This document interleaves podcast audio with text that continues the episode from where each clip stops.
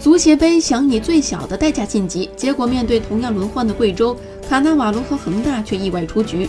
恒大被贵州淘汰出局后，不少球迷认为是使用了轮换阵容，而且是清一色的替补所导致。除了替补出战外，轻敌思想也是恒大最终被贵州淘汰的原因之一。也难怪赛后的新闻发布会，卡纳瓦罗对登场的几名老将颇为不满。足协杯这条战线折戟后，就意味着中超和亚冠。恒大不能再失手，卡纳瓦罗面临的压力越来越大。足协杯这条战线，恒大今年没有提出明确的目标，早早出局或许对球队的战略目标影响不大。守住中超和亚冠，同样可以向老板以及球迷们交代。